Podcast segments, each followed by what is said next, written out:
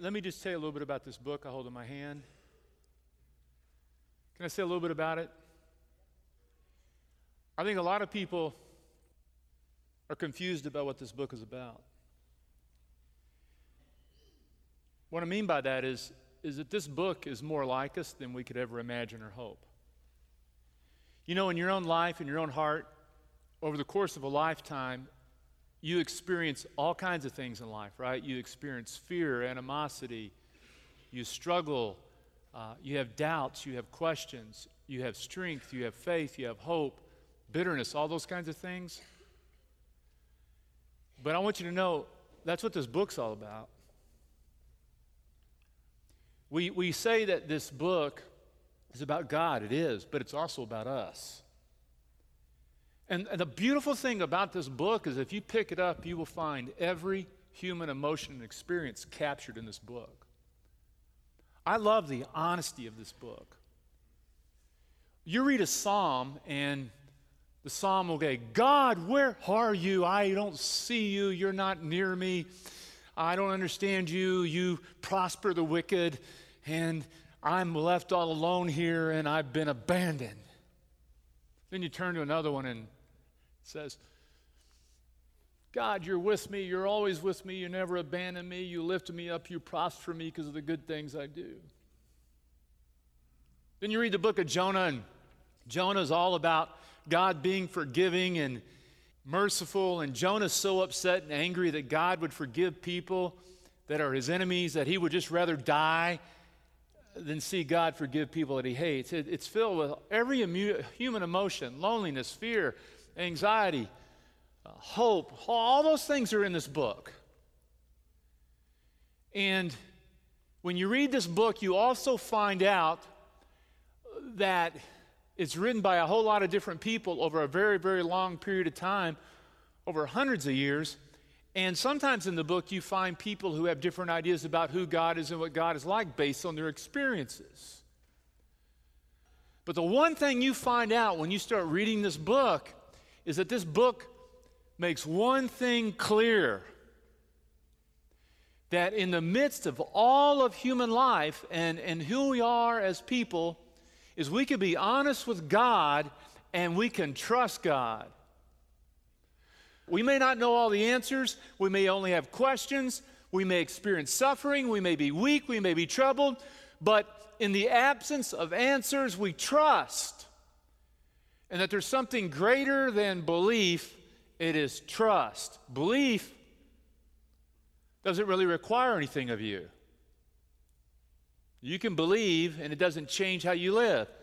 But trust, trust is something different. Trust requires that you say, you know, I don't have all the answers, Lord, but I know that you're good and I believe you. And when you read this book, that's what you find from beginning to end a variety of human experiences.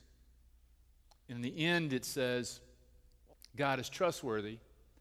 And the reason people are able to say God is trustworthy is because they trusted God. You trust God to find out God is trustworthy. And you'll never know if God is trustworthy or not unless you just trust God. How do you get to know God? By not by believing in him. You get to know God by trusting him.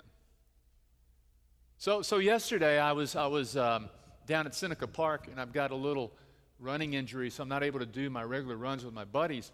And so I was doing some walking, and at the end of the run, I was just beat and couldn't run anymore.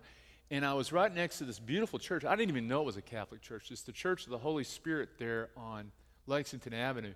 I was at the end of my run and just tired and sweaty. And I, what was this? I stopped running. I had to walk, and I was waiting. I knew I was going to be waiting an hour for everybody else.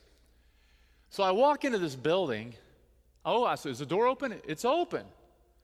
I walk in and find out it's a Catholic church. And guess what? I walked in the door at the, begin, the beginning of Mass. And I walk into the beginning of Mass. The priest is walking in. I think, I'm at the beginning of Mass. So I just went in and s- sat down, covered in sweat, and, and I noticed this guy sitting over here. He is probably late 80s, bent over, a wisp of hair on the top of his head, very frail, very thin. He's bent over, he's praying.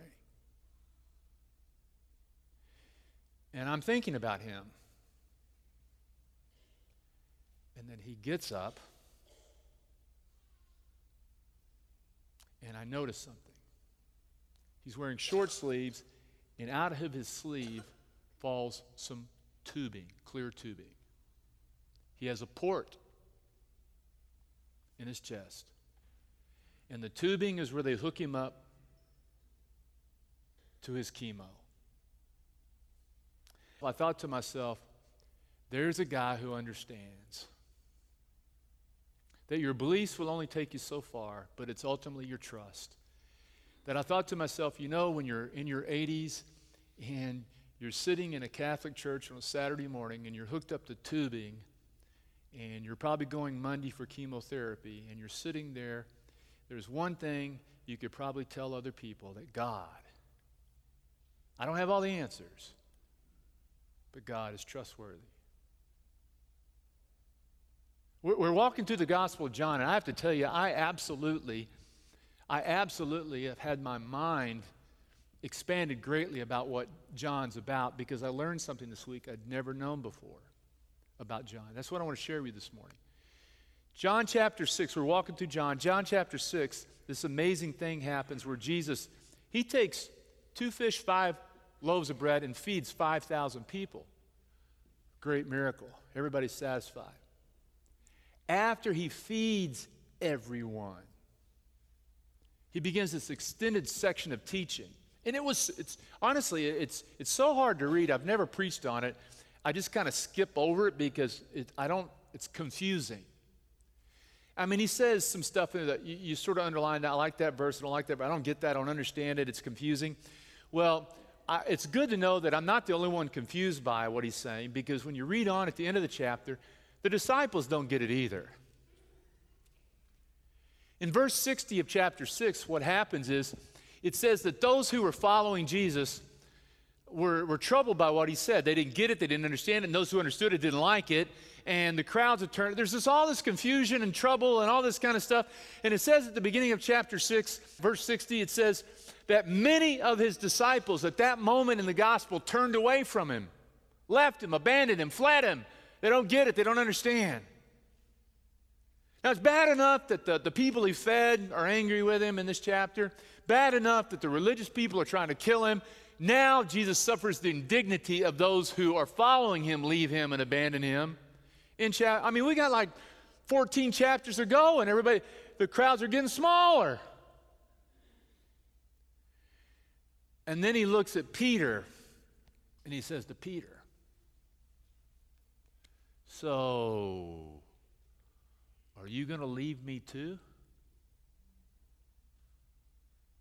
What about you? Peter says this Lord, where would we go? It's an interesting comment. When you first read that, you think, like Peter, maybe Peter doesn't have a place to go. Maybe his wife doesn't want him at home. You know? um, maybe Peter's homeless. I don't know. That's not what it means. What it means is where would we go to get what you give? Where do we go to find out what you have? And then Peter makes this remarkable statement. He says, Where would we go? There's no place else to go because you have the words of eternal life. And we have come to believe that you are the Holy One of God. Now, let me just put that in context a little bit for you. If you read Matthew, Mark, Luke, and John, Matthew, Mark, Luke, John, if you read all four of the Gospels, in every one of the Gospels, there's a, there's a pivotal moment involving Peter where Peter makes a confession of faith. And the other ones, Jesus looks and says, Who am I to you? And Peter says, You are the Son of God, the living Christ. And Jesus says, You got that right. I'll call you Peter. That's in Matthew, Mark, Luke. But in John, in John, that's, this is the confession moment in John. Everybody's leaving him, and he looks at Peter, and Peter says, We have come to believe that you are the Holy One of God. Let me tell you what that means. Boy, I'm going to dig this out, and you're going to take away something that is rich, deep, full. It's going to fill you full. This is basically what it means. You know what? We don't quite get what you're doing. And when we do understand what you're telling us, we're not so sure we like it. But we're just going to keep following you anyway because we've learned that we can trust you. Remember the word trust? Old guy sitting in the pew, chemo port, Bible, all these trust, trust. So I'm reading this book, just finished it. Dr. Peter Enns, he wrote a book called The Sin of Certainty. And Dr. Enns uh, wrote this book called The Sin of Certainty after he was fired as a professor at a seminary.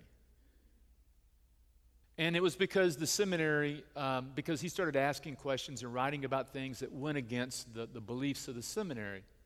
And Dr. Enns began to say that, that, and believe and teach that faith, that real faith is not about having all the answers, but it's the willingness to answer the questions, to live in the face of mystery, to embrace mystery, to trust and not believe. He basically began to teach that it's not about beliefs, it's about trust. So he wrote this book about a personal crisis that he endured in his family and about a crisis he endured when he was fired from the seminary that he was teaching. And he basically said the real sin is certainty, believing that you have God all figured out when God can't all be figured out. It's about trust. So he then said this thing. He said, this thing that blew my mind. He said that when you read the Gospel of John, Every time you read the word belief, you should change it with the word trust. Because the word belief, the word belief in John is translated incorrectly. Let me show you what it means. This is the word in Greek pistis. Every time you read John's gospel, every, every time you read John's gospel and you see the word believe, believeth, believing, this word is there, pistis. For some reason or other, he says, it has been translated in the English to be belief. And he says that really, when you read the Bible, it really does not convey what the author is trying to say. So when Peter says, We have come to believe, that's not what Peter said. Peter said, We have come to have faith, we have come to trust, we have come to obey you.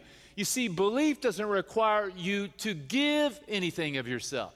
But whereas trust means that you are living in the face of mystery, it means you're, you're living in a way that you're depending upon something.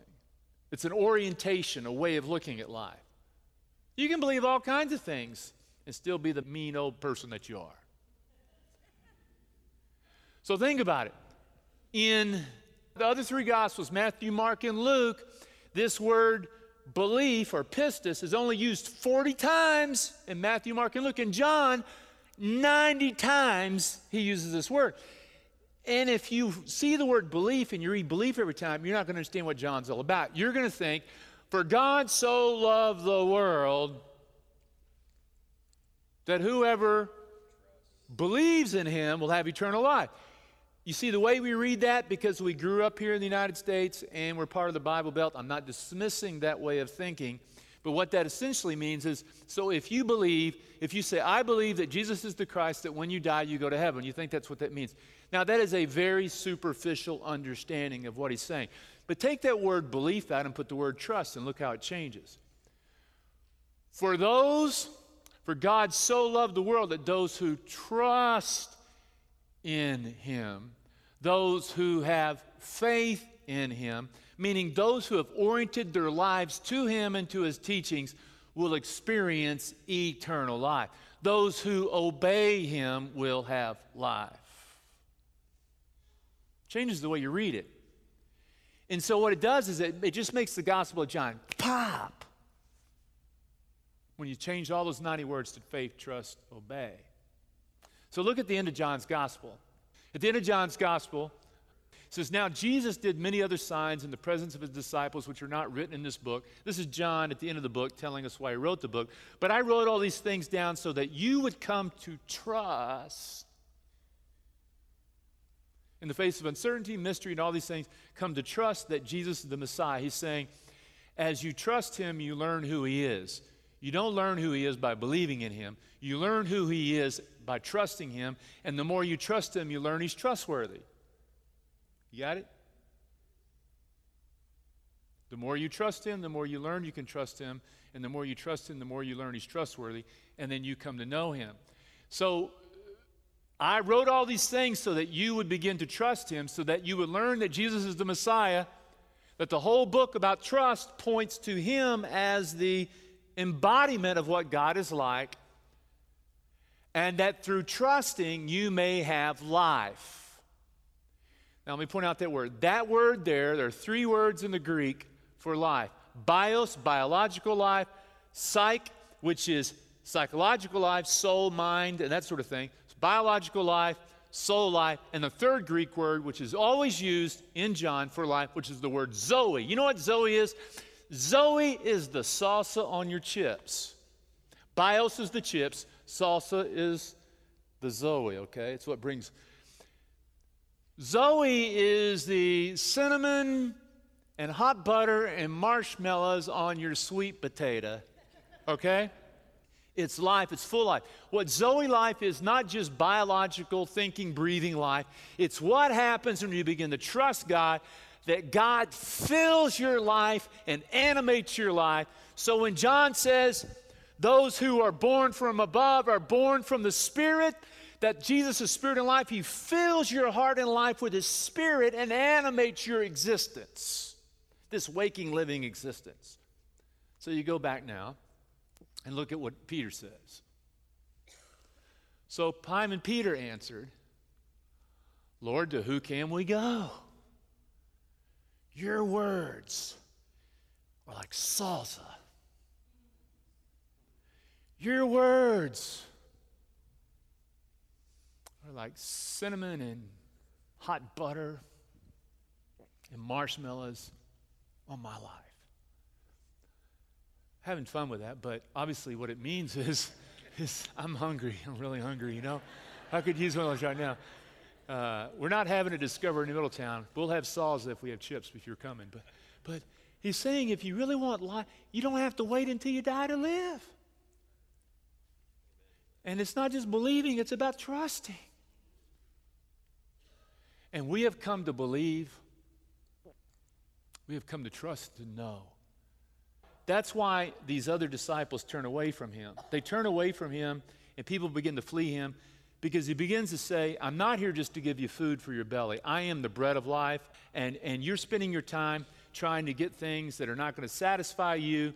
He said, I am the bread of life, and you taste me, and you will never go hungry. You taste me, and you will have life. And you begin to put my words into practice and live my words and follow my teaching if you move from just being consumers to taking me into your life and begin to trust me with your life in a way that begins to change the way that you live.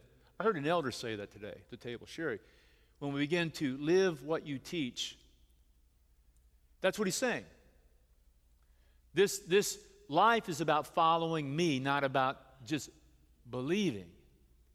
And so it was so hard for them to understand because he says, you know, drink my blood, eat my flesh. He said, I'm all in. I'm all in for you.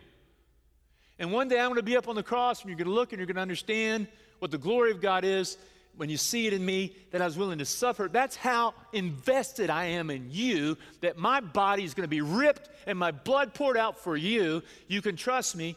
And that's when everybody goes, ah, yeah, I was okay when you were just like bringing lunch. But this dying, I don't know, believing okay. So we're going to flee.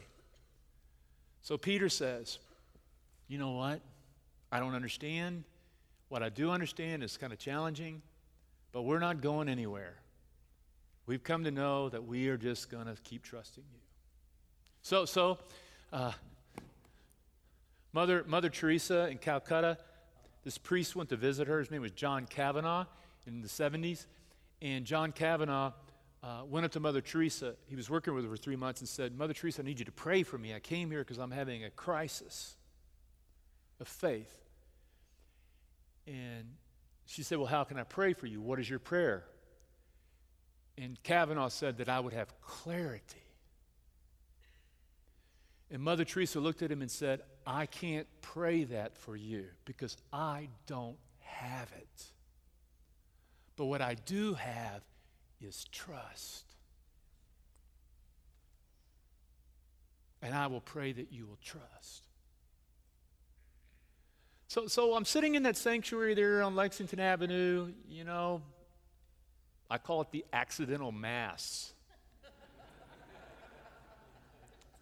and I'm looking at this dude, this older dude, wisp of hair, and I see him get up. And, well, before he gets up, let me tell you what I was thinking about. I was thinking, here I am in a, a Catholic church, and Saturday morning, and I got a lot on my mind, and I just wanted to pray. And I started looking around, and I thought, I wonder who in this room. I just, I like to do out of the ordinary things, you know, like I was thinking about going to confession or something. I, thought was, I was thinking, what could I do, you know, to have some interaction? So I thought, well, maybe I could find somebody in this room to pray for me. I need prayer. So I saw that guy, I picked him out of the whole crowd. And I thought, that's the guy I want to pray for me. And then he stands up, and I see the tubing on his arm.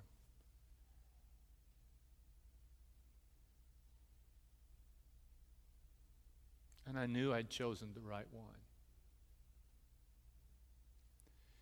Thomas Merton, I'm not going to read the whole prayer to you this morning, but Thomas Merton has a famous prayer.